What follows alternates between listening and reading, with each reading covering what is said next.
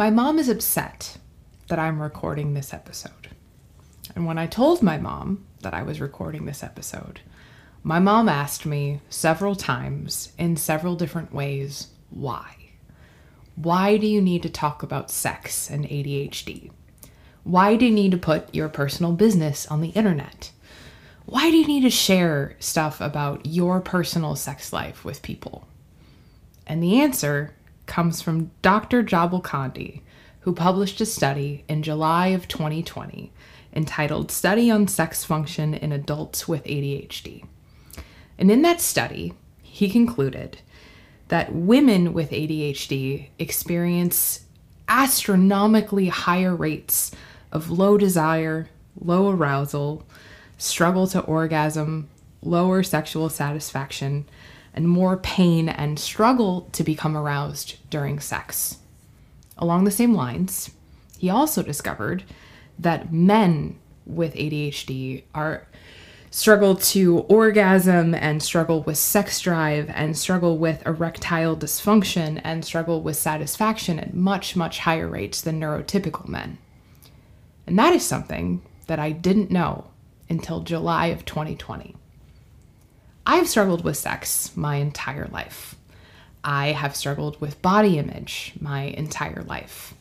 And I say over and over and over again that there is just some stuff that they leave out of the brochure. And sex and ADHD, and I guess maybe a better way of saying it is ADHD's impact on your sex life is profound. And so today, I have decided that I don't care if my mom is mad at me for airing my personal business on the internet because this is something that I am deeply, deeply passionate about educating people about. And I feel like there is so much shame and there is so much anxiety wrapped up in sex and ADHD. I feel like it's kind of time to talk about it.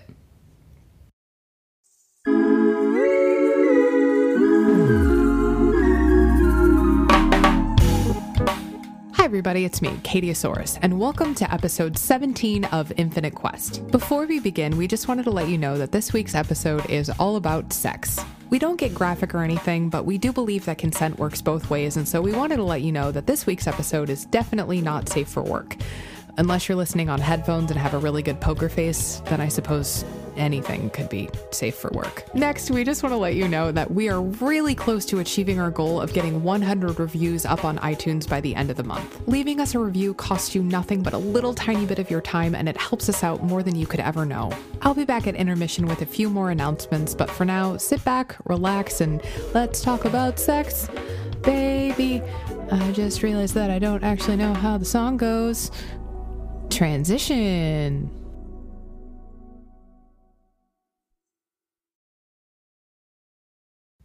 That was a weird way to open the podcast, but here we are. Hi, Eric. Hey, Katie, how's it going? That was good. That was beautiful. Gave a little speech, made a little speechy speech. that was lovely. It's fine, but I just like it's been on my mind. It's been on my my mind a lot lately, and I was thinking about how how much I have learned since July of 2020. Like it's it's January of 2021. Happy New Year, Eric. Hey, happy New Year.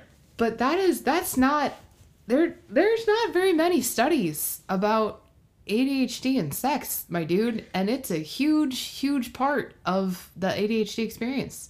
And I feel like we should talk about it today. Yeah, I think we should too.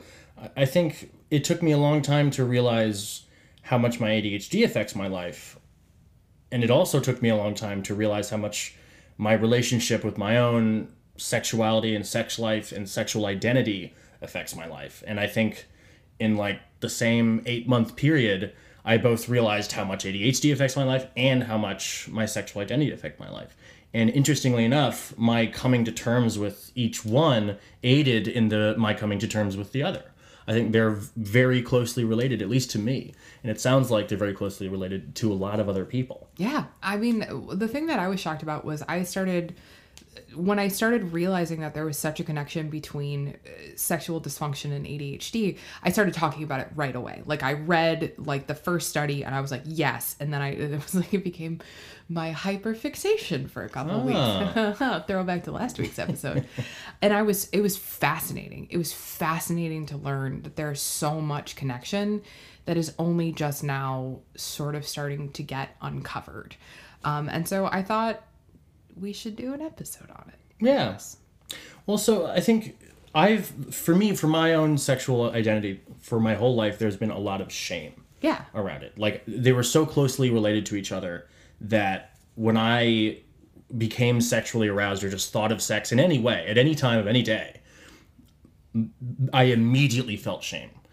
For a while ago, it was like sexual, you know, arousal, and then a bad sexual experience, and then shame, and that happened so not necessarily frequently, but that that the impact of that was so profound on my brain that my brain just sort of cut out the middleman, and so for the last probably seven or eight years, um, when I think of sexuality at all, when I think of sex at all, if I see a, a Victoria's Secret commercial, I I thought you were gonna say rich Victorian widow. I was like, oh no. when is she going to be on the OnlyFans, Katie? That's what the fans want. Oh, hello, it's me, a rich Victorian widow. Look at my ankles. I'm sorry, I just derailed this very serious conversation about sex and ADHD. Sorry, when you see Victoria's. Secret, She saw my behold, bloomers. look at I'm gonna flash a little ankle, you scandalous. I don't know. I don't know where it's going with that. But so over time, my brain cut out that sort of that middleman. So Yeah. when I saw like a Victoria's Secret commercial, I would immediately f- get depressed and ashamed and sad. Absolutely, yeah. So much so that I forgot that that was the case. So I would, you know, let's say I was 21 and I'm out at a bar with like, you know, I, I live in Berkeley, California, and it's like a college town. I'm not a student, but like, let's just say I go out with my friend to a bar, Sure. and I look across the room and I see like, uh, like I'm straight, so like a, a pretty woman, and I kind of think like, well, I want to go talk to her, whatever. There is probably like maybe half a second between having like the beginning of the thought of like, oh, you know, maybe she wants to talk to me, or, or I should like send a drink to her. Like as soon as sex becomes anywhere involved in something that I'm doing or thinking about, um, depression kicks in immediately, uh, and it's something that I, I, I, I mean, I, I, I said for a while, I've said to many therapists that my sexual frustration led to sexual detachment, where I would, I would dissociate, um, basically. Uh, Yeah. In, in, in actual sexual circumstances. If I, if sex became a topic of conversation, or if I thought about sex, uh, like in other circumstances, I would get depressed and all that. But if I was in a sexual circumstance, as soon as things start or initiated, I dissociate. And that led to a massive spike in my rejection sensitive dysphoria, um, which is so I guess I wouldn't. I wasn't.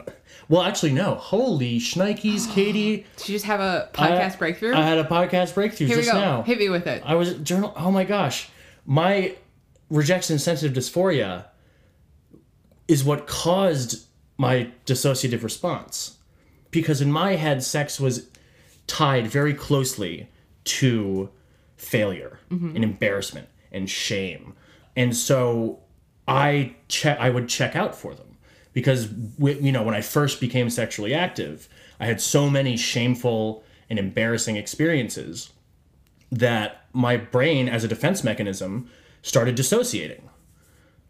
Holy shnikes, Katie! Are you okay? Do we need to stop recording? No, no, no, no, no. It's fine. I just, I hope, I, I, I, I'm, I, I apologize if I'm not as articulate about this as I like. I just thought because I, I was just thinking like, I was dissociated, but I knew re- rejection sensitive dysphoria was part of it. But if you're dissociated, then you're not aware enough of your surroundings to perhaps be aware to, to feel rejection. Yeah. But I realized the RSD came first. Yeah. And again, this is, ties into how closely, insanely related my ADHD has been to my sex life. Because I, I was diagnosed when I was 15, but I didn't, I wasn't aware of the, the implications of it until, I don't know, I guess it would have been July of, of 2020 when I made a video about it. And then people were like, oh, tell me more. And I was like, oh, let me learn more. Um, but oh my gosh. So I guess I guess that is to say that the more I learned about ADHD and my ADHD, the more I learned about my own sexual identity and the the profundity, right? Profundity of that um, is still sort of hitting me in waves. You just saw a wave hit just now, but especially as as, as a male who's who's expected. Um, you know, I'm, I'm a straight cis white male, and it's sort of expected that we were supposed to just want to have sex all the time. Like, if you're at a place in like a, you know, in, in, in, a, in a woman, uh, like a conventionally attractive woman comes up to you and says, Hey there, big boy, do you want to take me to the closet and. How many times has that happened to you in your life, Eric? Uh, one, two, three, can I count on your toes too? Yeah, that's fine. Right, cool. uh, now, once or twice, honestly, all jokes aside, once or twice.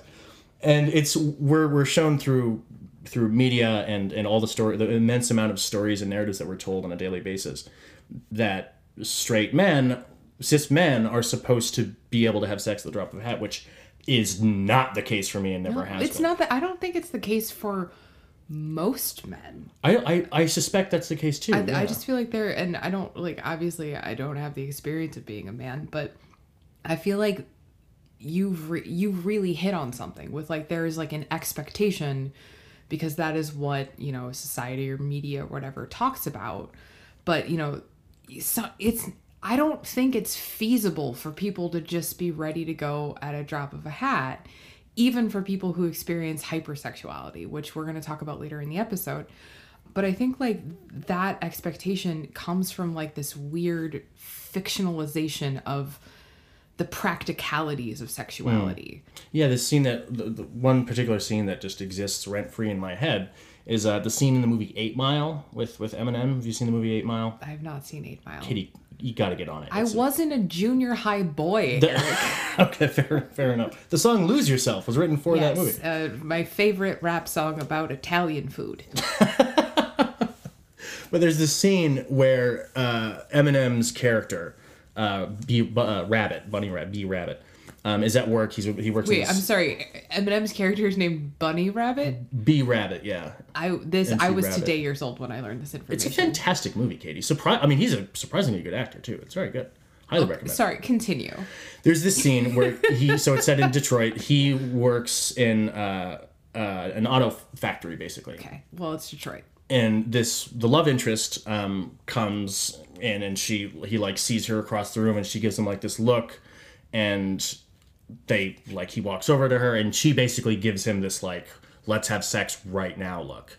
And he like goes, his eyes wide, and he looks around, and he goes, okay, and he grabs her by the hand, and they find a little corner, and like in 10 seconds they stop start making out and then like there's penetrate they're they're having sex now. And i was just like oh okay. That's that's what happens. Because i mean i don't know how old i was like 10 or something like 11 um and i just figured like oh that's what's supposed to happen is is in the moment you're going to be in a thing and then somebody who you want to have sex with says let's have sex and then you're just like bing swing all right let's go and I quickly discovered that that was not the case. Um, and So profoundly outside of my experience. how do you figure?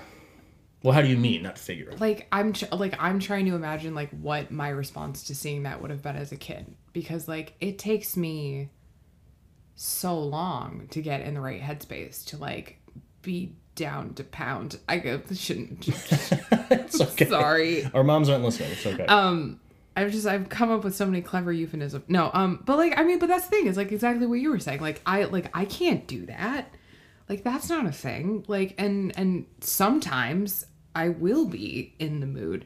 Um, and that's cool. Like I'm, and when that happens, I'm like, oh shit! Like I, like oh my god, look, the stars have aligned and the moon is in the how, like you know, and and that's really cool. But that happens so infrequently that I think that also contributes to my rejection sensitive dysphoria because like if it is one of those perfect moments where I am like let's go and my partner is like no I'm not no no thing I'm I'm doing whatever like no it's a Super Bowl you know whatever like whatever it might be I don't know why I went with Super Bowl like then I feel like I have done something wrong by making the approach well, it seems kind of analogous in some ways to how I think of hyperfocus. Mm-hmm. Um, I can't control when I'm going to hyperfocus on something usually. There's certain things I always hyperfocus on, but oftentimes I get hyperfocused on something entirely arbitrary. Uh, but when I get hyperfocused on something that I think of as being an objectively good thing to do, the stars have aligned. Oh my gosh, I need to go do the dishes right now because I have the motivation and I'm like, oh, I just thought of a new method or whatever. I need to seize that right now.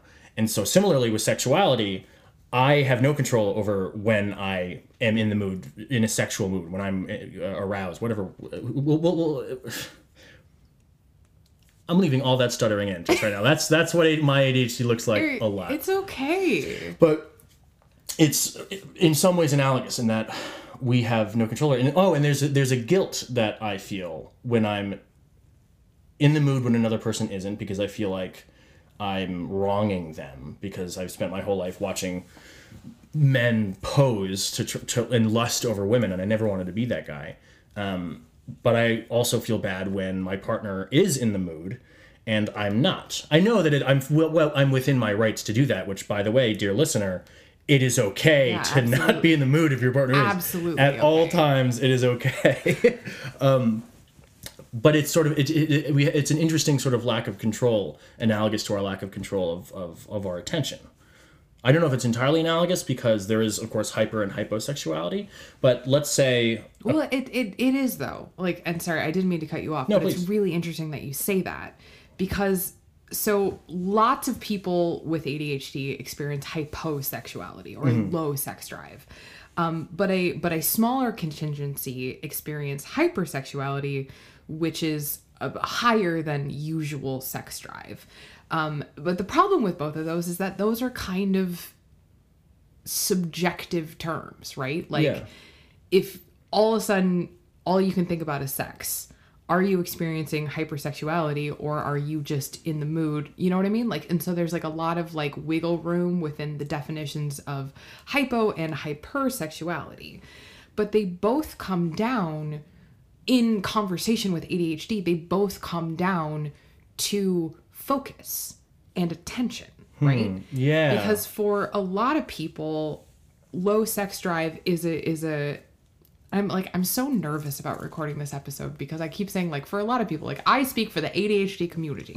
But I want to be clear like as I keep having these conversations um, there are four or five really great studies that have been done about ADHD and sexuality. And I have studied them and I have read them so we're going to post all of those on the website so you can check those out if you want. Um, but when I say lots of people with ADHD, I'm referring to the people who have participated in the studies, if that is makes sense. yes, and um, uh, n equals. N we'll say for the math crowd. Equals people who have been involved in ADHD studies slash myself because I'm also counting myself as a reference point.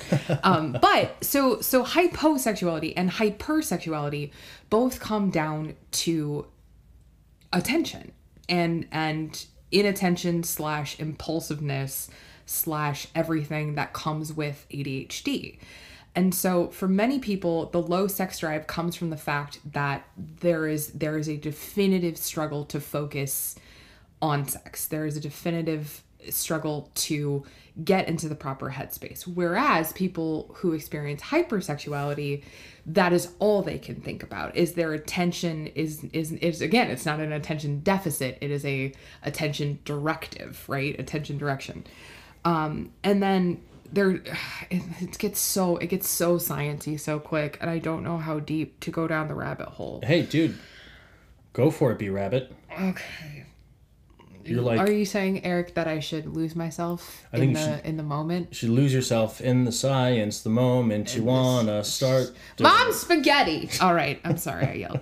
I lack impulse control. Um, but yeah, and so, and so that is that's part of it. Um, but then also you have to take into consideration all of like the comorbidities that often come with ADHD. So lots of people with ADHD also have depression or anxiety or both. Um, many people struggle with addiction. Um, and so there's all of these sort of like outside external factors that are not specifically just ADHD. Um, even ADHD medication can, you know, um, affect both ways, hypo and hypersexuality, which is really interesting. Um, and then, even more complex, is there's a very interesting phenomena that hasn't really been studied at all except in the kink community. So, within the kink community, there's this conversation about a term called drop. Um, and what drop is, is that after a kink scene, some people experience drop. And and drop is basically once all of your sort of serotonin and dopamine have been depleted because you've sort of burned through it during this like heightened experience and this heightened range of emotions the next day you can feel like shit. Um, and it can happen to the top or the bottom. Like it, it is sort of non-discriminatory. It just depends on like how your brain processes the sexual experience and and, and emotions and, and experiences right? But that is a thing that happens to everybody across the board when you orgasm because when you orgasm your body releases certain endorphins and chemicals like serotonin and dopamine. So for a lot of people who have a lower than average sort of uh, rate of dopamine like perhaps someone with adhd Hey, the act of orgasming depletes that dopamine and you can start to resent sex because you feel shitty afterwards. Hmm. You're just naturally experiencing drop. So, what basically winds up happening is that many people with ADHD who experience lower rates of dopamine and serotonin already feel like shit after they have sex and but unconsciously because they're mm-hmm. not educated and they don't know like I that's so rude to they're say not educated they're about. not educated. they're not educated they're all dummies they're all big dumb dummy faces they're not educated they're, about they're that. not educated about this specific component of how orgasm affects your brain and your chemical levels and so they start to unconsciously associate sex with feeling crappy afterwards hmm. and and that shows up in these studies that i'm talking about because the number one sort of theme among all of the people who are studied in all of these different studies, because there's been several done, like I said before, is that universally people with ADHD are more sexually active, but they are less satisfied hmm. with sex. huh. Yeah. Put that in your brisket and smoke it. Sorry I said that. You don't. You smoke the brisket itself. I've never made a brisket. I don't know how it works. Oh, what are you I've- doing tonight? I've watched Mrs. Maisel a lot, but that's that's all I got. Well, I think the thing, you know, we're going to do a whole episode on kink at some point. Um, so we won't get Yeah, into it's, it. we can't get in. It's so complicated. That's a whole That's thing. that's too much for one episode. Um, but kink, I think, is a notable enough experience. Like it's it looks interesting and involves different tools. It, it's you know it's notable, so that might perhaps then cause one to realize trends that occur because of it. For example, drop. Yeah. In the kink community, that everybody knows about drop because they well because they're just a wonderful group of people in general as far as I've as far as I've learned. Um, but in more, I guess the, the kink term would be vanilla sex, sex that doesn't involve kinky elements. Um, if those, it, might not seem as notable. You might not think of it as being something that's you know endorphinally significant enough to cause something like drop. And so, especially for a person with ADHD who already has uh, a non-typical relationship with dopamine. Um, just again, go over it real quick. Uh, low arousal theory. This is not sexual arousal. This is brain arousal. Arousal. People with ADHD have a smaller amount of do- uh, dopamine active in their brain at any given time. Uh, your brain has an amount of dopamine that it releases and then takes back up. So you can think of it as like if you had ten darts to throw. You there are only so many th- darts you can throw before you have to stop and go and get them and reload. So there's only so much dopamine you can have at one time. I love your analogies. They're always so good. well, thanks. And so if you have a, a massive orgasm, let's say, you've just thrown all those darts at the thing at the same time, and then you got to go grab them and take them back. So for if you were to think of like darts on the board at a given time, um, as being like the amount of dopamine active in your brain for a period of time when you go grab all the darts and walk back your brain is depleted of dopamine which i suppose in this case we would call drop Um, and for a person with ADHD whose brain is very used to having to be very attentive to the amount of dopamine flopping around at, at any given time, um, I, I really wish there were more studies done on this. Perhaps I shall spend the rest of my life doing these studies. Um, but I can certainly say from personal experience, um, the types of things that I feel when my ADHD is running off the loose, like if I'm hyper focused to all hell on something and then suddenly I finish the model or I have to stop or whatever, and all of a sudden my brain just goes, and I get depressed and I, and I experience drop. Um, same is the case for if I have an intense sexual experience. Afterwards, I experience drop because I've just thrown out all of my dopamine. And I also think it's worth noting, or talking about, I suppose, because I don't know really what I make of it yet. Um, but so in my everyday, in non-sexual situations in my everyday life, um, my brain craves phasic dopamine, the dopamine that your brain releases when something happens, when new stuff goes on. Uh, so I'm constantly switching topics and getting bored with topics and doing new ones. It's called ADHD. Um, that is also happening during a sexual encounter. So my brain is doing all the sex dopamine stuff but I am also simultaneously doing all the ADHD dopamine stuff.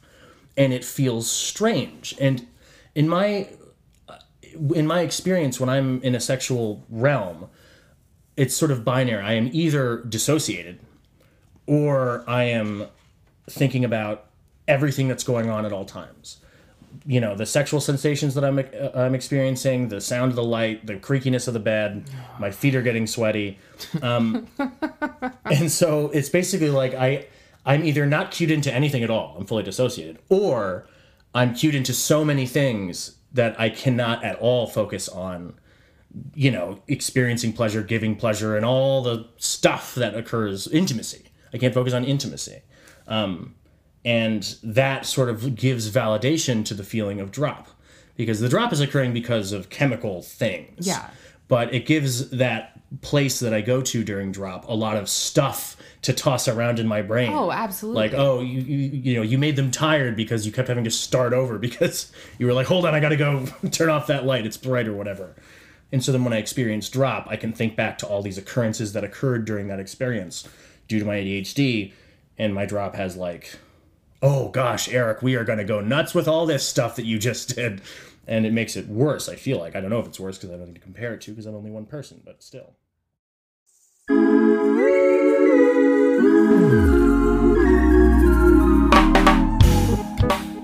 Guess what? You did it! You made it to the middle of the episode. Congratulations! Have you had any water today? First, we just want to say thank you. At the beginning of January, we set a goal of having 50 patrons by the end of the month, and we did it! It happened!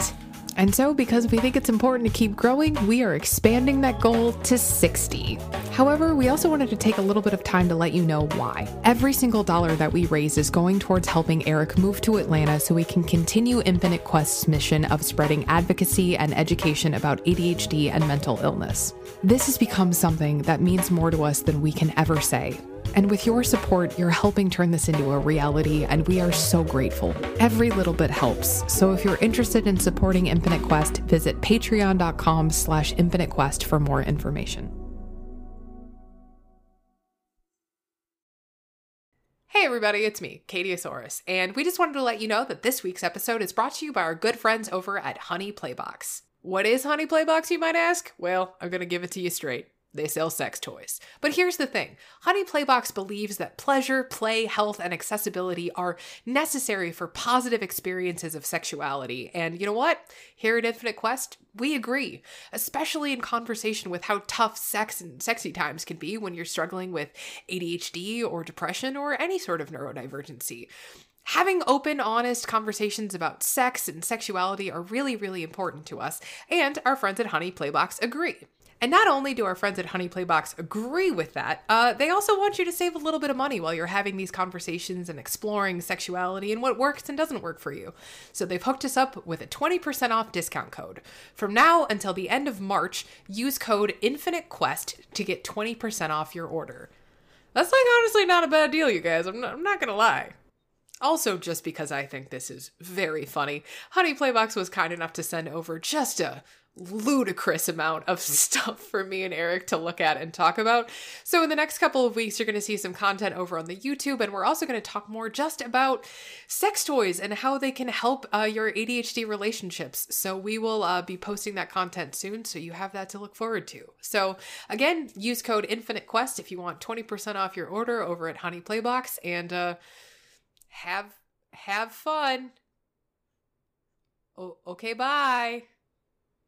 Oh man, did I just have a podcast breakthrough? I think I just had a podcast breakthrough. Two in one, Two in one day. This is free. This is charged for this. Um, my my struggle because I guess like we haven't talked about me yet, so like let's just talk about me for a second here. Who cares? God. Who cares? Piece Sorry, shit. I care, Katie. Who cares? I care. Um, I think that's my real problem. Like I tend to be more submissive. I gravitate more towards like bottoming in a scene. Um, What is bottoming? Being submissive. I just hate the term submissive. Yeah, Like it's just me too. I just it's, I don't know. Well, like to think of like when if you're cuddling, if there's one person who's like, I want to be the little spoon. yeah, yeah, little spoon is bottoming, big spoon is topping. It's a very loosely defined term, but like, It's yeah. Yeah. It's like I don't know. I just I hate the term submissive because it's like in the kink community, I would be what is defined as like a heavy impact, probably bratty submissive. But I hate the term submissive. I hate the term brat, and it's like. I don't know. It's I just I get really hung up on labels because I'm just like labels can't define me, man. But anyway, what the fuck I was talking about was that I have always felt like an inconvenience and it's because i have adhd and it's and so like my entire life has been about trying to keep the people around me happy mm. And trying desperately to not be an inconvenience and like people pleasing and bending over backwards to make people happy which is separate from being submit like i want to be very clear about that. Like it's it's not like oh you're a people pleaser therefore you must be submissive. But for me i've always felt like an inconvenience. And that especially started coming up during sex because first off i was i was a super late bloomer which surprises a lot of people and actually runs very con- like my personal experience runs contrary to a lot of studies. Um, there's a really interesting study done about um, adhd and risky behavior in women with adhd um, and across the board it kind of talked about um, the fact that women with ADHD tend to engage more in like risky partners and risky sexual behaviors and like the number of sexual partners and like uh, substance abuse as it relates to sex. Um, and that study was done in uh, 2006. Um, but that was never my experience. Like, I lost my virginity when I was 21. And the only reason I lost it when I was 21, which, and also I want to be very clear virginity is a societal construct, and I don't even, like, that's a whole nother box to unpack. But, like, my first sexual experience came when I was 21. came. And it was because I just decided like this is something that I need to get over with. Like I just I need to I need to have this experience. I might as well get on board. Like let's go. Um, and it was really bad. It was a very very bad sexual experience because like I had no idea what I was doing. And I think kind of a little bit what you're talking about. Like I had a bad experience. I internalized that as I was being an inconvenience because it, it took me a really long time to get in the mood. It took me a really long time to sort of respond to anything that was happening. Um, and that kind of became how I thought about sex. Like I was just inconvenient because it takes me so long to orgasm. It takes me so long to focus. It takes me so long to get in that headspace. And so sex wasn't particularly something that I enjoyed when it was like it just it's just like is I always say like pizza. Like if you offered me pizza or sex, I will always choose pizza because at least pizza is consistent and I know what I'm in for, Yeah. right? And that's so frustrating. And it's so frustrating to be lying there and like wanting to be intimate with somebody and wanting to share this time in this space and like experience like those emotions of like closeness and intimacy but the whole time you're going oh my god like is his hand getting tired? Like is he getting tired? Like it's been a really long time. Is like this is a reasonable amount of time? I don't think this is a reasonable amount of time. Like this feels like a really long should i say something? Should i not say something? Because if i say something like is it going to put him out of the mood? And then like then i'm going to feel bad because like i ruined it. Like that is my monologue every time i am having sex. Like i mm-hmm. want to be very clear like every time across the board universally. And so when I, and again, this is, we're probably going to circle back to a lot of this on the kink episode, but like, so the first time that I experienced a, like a partner who was very like dominant and was like, no, this is what we're doing. I was like, oh shit. Oh shit. Oh shit. like, I don't have to, like, it's fine. It's okay. And like having that permission and having that freedom to be like, it's okay to take that time. It's okay to need the time that you take, but like you really have to have an understanding partner. You really have to have somebody who it's like, I don't care if it takes you 50 minutes to orgasm. I don't care if it takes an hour. You know, like it doesn't it's it's about the time that we're spending together. And so that is something that I try to bring into my own sexual experiences now is like it really doesn't matter you know like it it it shouldn't matter it should be about the time that is being spent but if the ceiling fan is clicky or the air conditioning is on or the music is weird or whatever it's just it's it just all circles back to that that moment of like i'm being an inconvenience. Like i'm i'm the other person is not enjoying it and it's my fault. And like that is yeah I guess, I guess that's how Yeah, it, it, it, it's a it's it's just a trailed off at the end. It's fine. it's a positive or a negative feedback loop because the more worried you are about how if their hand is tired or whatever like the, the more your rsd is acting up and you just want to be less inconvenient or you know whatever um, the longer the the the the, the, the I, I, I don't want to I guess I guess worse I don't want to say worse because I don't imply that they're bad but the things that are causing you to think that way will will be com- compounded yeah, they can like it's just it becomes a vicious cycle. Exactly. So if I'm thinking like, is their hand getting tired? I am now less close to the like the, what will cause them to be able to stop moving their hand. You know, like it's Yeah, exactly. And it's this oh god, it's just this frustrating so spiral. frustrating. And that's of course why it helps to have an understanding partner because when you have an understanding partner, um, y- you can answer those questions in your head already. You can say, are are they tired? It's like, well, if you have if you are very comfortable with your partner and you're very communicative, then you can know, oh, if they were, they would say, I'm gonna I need a break from this. Or if they were like they'll they'll tell me. So it, having a, an understanding partner is just absolutely paramount to I mean, in, in my case, satisfying sexual experiences. Um, and that also goes for um, sexual compatibility, frankly. Yeah. Um, being able to communicate what your needs are. Um, for my me, my, my big a big uh, journey that I'm still on is uh, figuring out what those needs are, such that I can find a partner um, who can satisfy who is can satisfy my needs, and who who has who also has needs that I can satisfy. Um, and so you know you can't ask for something if you don't know what it is.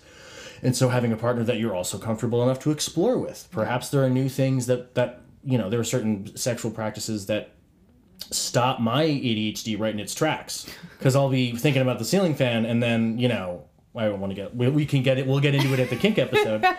But the ceiling fan will be going on I'm like oh the ceiling fan oh man like this are they, they're, they is you know is their leg in a weird position? Am I putting too am I sitting too like am I leaning on their leg too hard or whatever?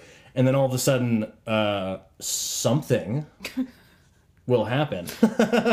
And all of a sudden my brain just goes screw everything that you were just thinking about this is what's happening now Yeah. and being able to have a partner that you can one ask for whatever that thing is of um, ask of whatever that thing is um, and have a partner that you're comfortable enough to explore with such to find what that thing is is just of of, of, of paramount uh, importance Yeah.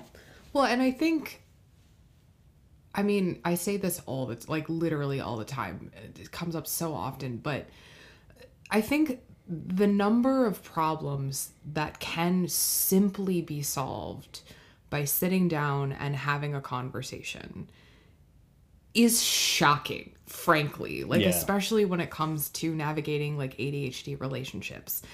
Um and like I can't remember the episode, but where we talked about like defining terms, you know, like that kind Oh of yeah, thing. relationships episode. Yeah, yeah, yeah. Um, but like that, like that expands, I think, more into the sexual realm as well, because like there, there's nothing wrong with sitting down and looking at the person that you're about to be intimate with and be like, hey, if I check out, like, can you do this thing to bring me back? Like, it would be really helpful, like, if the ceiling fan isn't on. Like, you can ask for those things and you can vocalize those things. You're not doing anything wrong when you you vocalize those needs and you express those needs and those wants she said an absolute fucking hypocrite. Because that's the thing that i struggle with the most. Like it is. Like i'm so bad at it. Because when i first started having sex i didn't necessarily have communicative partners. I didn't necessarily know that it was okay to ask for things and I had a string of partners who, quite frankly, were not interested in me or my experience being a good one. It was about their experience. Um, and so, because of that, like I internalized again, I don't want to be an inconvenience. And like, I'm not kidding when I say, like, if there was music playing, right? Just hypothetical situation. If there if there was like music playing and I didn't like the music, the the fear and the shame and the the, the impossibility of just saying, "Can we turn the music off?" That is terrifying to hmm. me because like to me that is such a huge request because I'm looking at it and I'm thinking, I'm here, I'm spending my time with this person. They have been thoughtful enough to put on some music to set the mood or whatever. And now I'm coming in, and not only am I saying, oh, I don't like this music and I don't like the parameters that you have set in which we are being intimate, but now I'm I'm also being inconvenient enough to say can you change this? Can you stop what you're doing to you know tell alexa to stop playing music or whatever?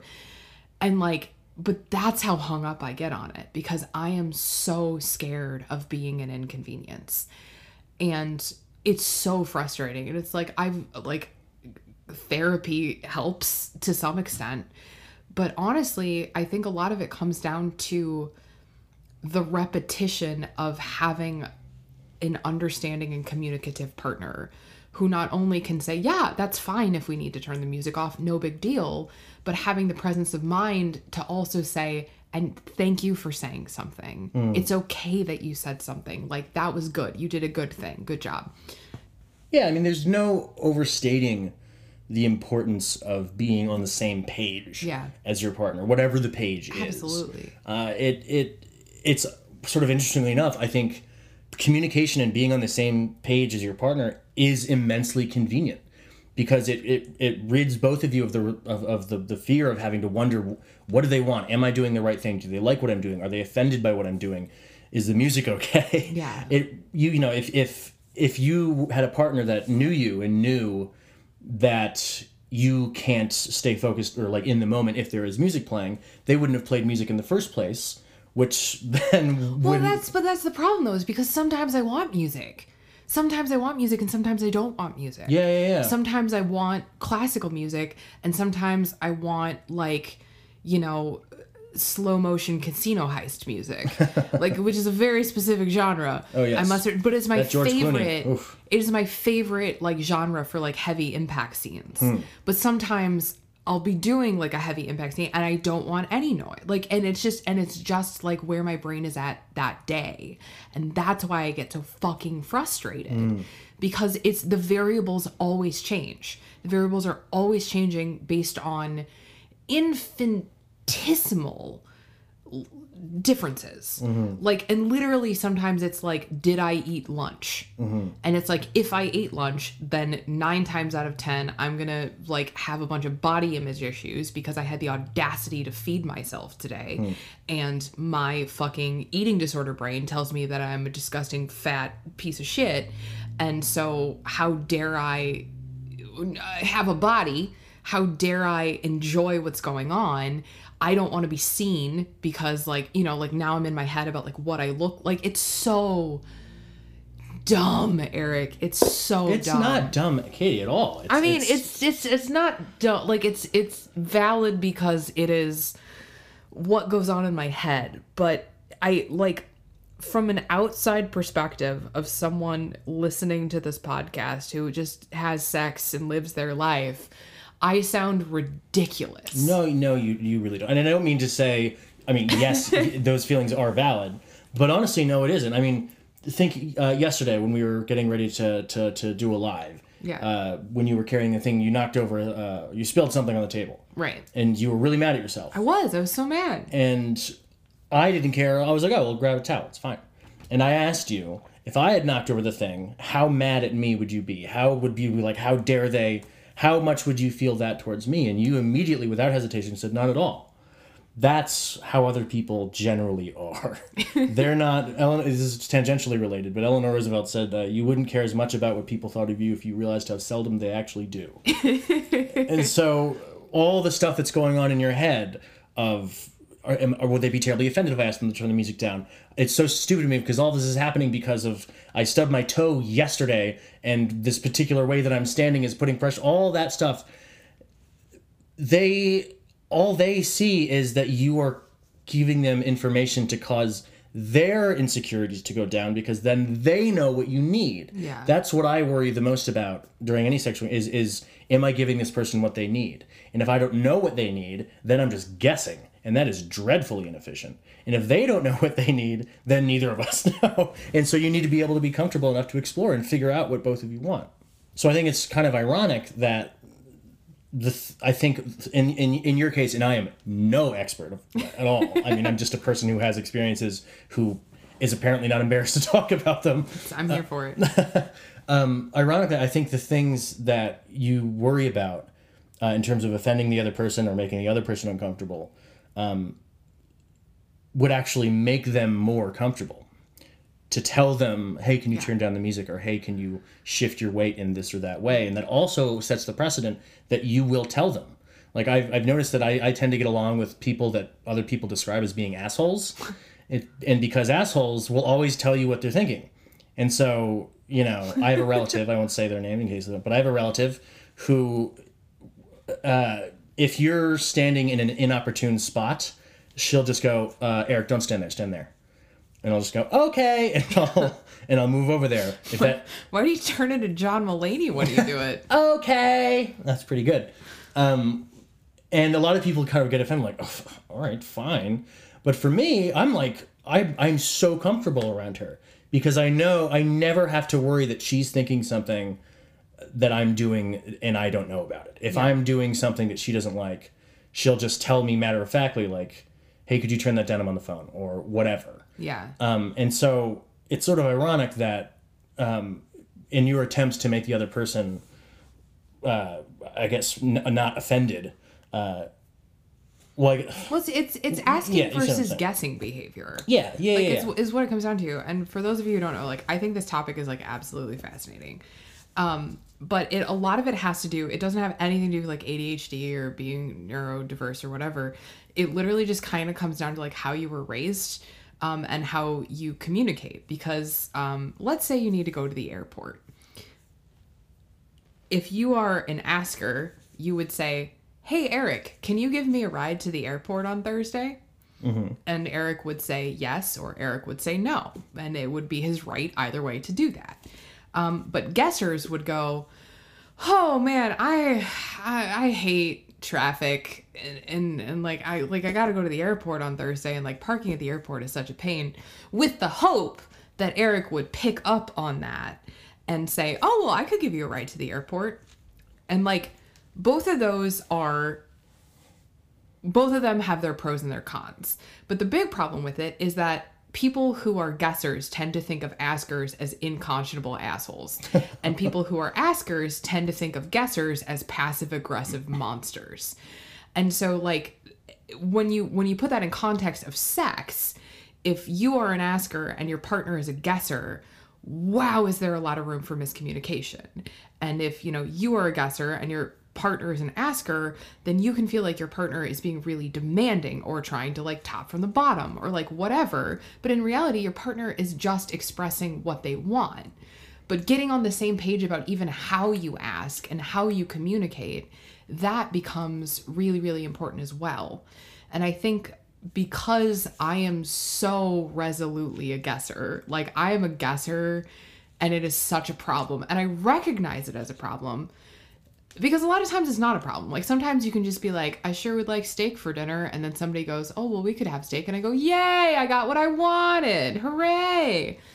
But in the context of sex, it's a lot harder to be like, I sure hope that, you know, my partner reads my mind and figures out that this is a really bad angle and I'm in a lot of pain right now. They're not like, but your partners can't read your mind. Your partners can't infer that unless you express that. But I'm so com- uncomfortable expressing a lot of that stuff. Like it is it is often to my own detriment and i see that pattern of behavior in my life and like i work really hard to fix it but i'm not a perfect person. I just play one on tv and i think i think adhd is very related to that in that guessing is a lot of stuff for a brain to think about.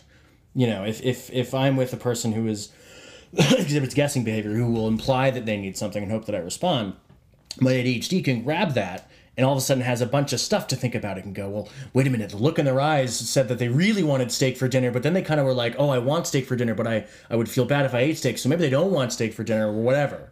Um, my ADHD is like, oh my god, I have so much stuff to think about now. Whereas my ADHD just remembered that there's mashed potatoes in the fridge because you said steak, and now I'm happy about mashed potatoes it has nothing to do with this episode, but I just wanted to let everybody know that that's the reality of living with ADHD. Put, put, Parmesan cheese in your mashed potatoes, everybody. PSA. Oh, um, whereas if you're with somebody who is a who is a uh, what is it? Um, um, asking versus guessing. guessing. Yeah. So if, if, you're with an asker and you and the asker says, "Can you make me steak for dinner?" My ADHD, my ADHD can't do anything with that. It's just well, my ADHD would then think, "Oh my God, there's a million ways to make steak." Of course. but I, I'm at least furthering what's happening. So if I'm in a sexual situation and I am not sure if what I'm doing is liked by the other person, or I'm not sure if the person knows that I don't like what they're doing or whatever, that's all guesswork that can make my ADHD spin out like nobody's business. And then I'll get frustrated that I'm spinning out and I'll dissociate and everything stops. And asking is is a really good way in my for me to sort of make my ADHD go, okay, it's like it, it, it's just it's less fuel for my ADHD to spin out with, I suppose. Yeah. It's really interesting.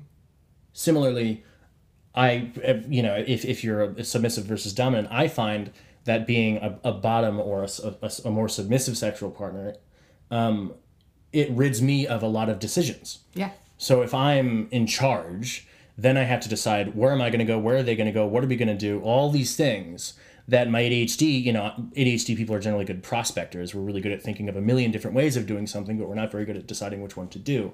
So when I'm in a dominant situation, that is liable to happen. Whereas if I'm submissive, I have one piece of information that I need, and that is what do you want me to do? and that is it. I literally so because I'm a switch, right? I don't talk about it a lot, but I am a switch. Sometimes a top, sometimes a bottom.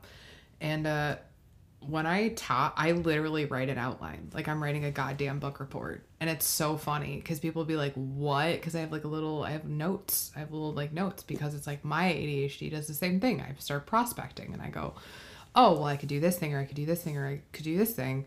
And I found that the most effective way for me to top is to specifically take away those those options. So mm-hmm. I I just make the list and like we're sticking to the list. and like, you know, like there's places where you can like creatively deviate or like something if something isn't working for your partner or whatever.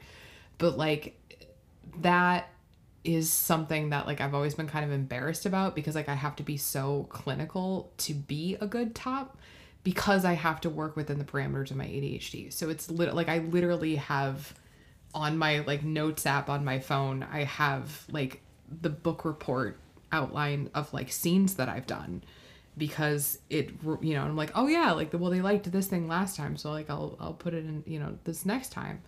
Um but yeah i mean i think just like navigating the the challenges of adhd mean that you kind of have to prospect both like in the moment but you also have to prospect for ideas about how to creatively problem solve around your own neuro diversity mm. and those challenges and for me, it means writing outlines or getting over the fear of being like, please turn down the music or whatever. And it's a lot. And I don't think I'm always successful. Like I like I know, I know that I'm not always successful, but I think the cool thing is that because of TikTok and because of this podcast and because of the position that I am now in, I have the opportunity to learn how to do better. I'm I'm actively learning every day how to work on these failings that I have internalized for so long because I'm finally realizing that I'm not the only person who struggles to orgasm. I'm not the only person who struggles to focus. Like I'm it's to everybody take a drink. It's not a moral failing. It's yeah. it I'm not inherently a bad person because sex is hard and complex and complicated for my brain but it's also something that I'm passionate about. And mm. it's like, I mean, and it's something that when I, when, you know, the stars align and I'm with a partner who I'm very compatible with, it is a wonderful experience. And it's like a type of thing that I really want and I really need in my life in order to stay centered and, and in order to feel good about myself. And I think that having the opportunity to constantly be reminded that, you know, like, 43% of women and 39% of men with ADHD experience this. Like, I am quantifiably not alone. Science has proven that I am not alone. And I think that is such a gift. That is such a gift to know that. And so I don't care if my mom is mad about this episode because maybe part of that 43% or that 39% of people who didn't know that until today will know that now and they will feel a little bit less alone. Here, here, Katie. Here, here. Hey, Eric. Yeah? Will you make me steak for dinner? No. Aww.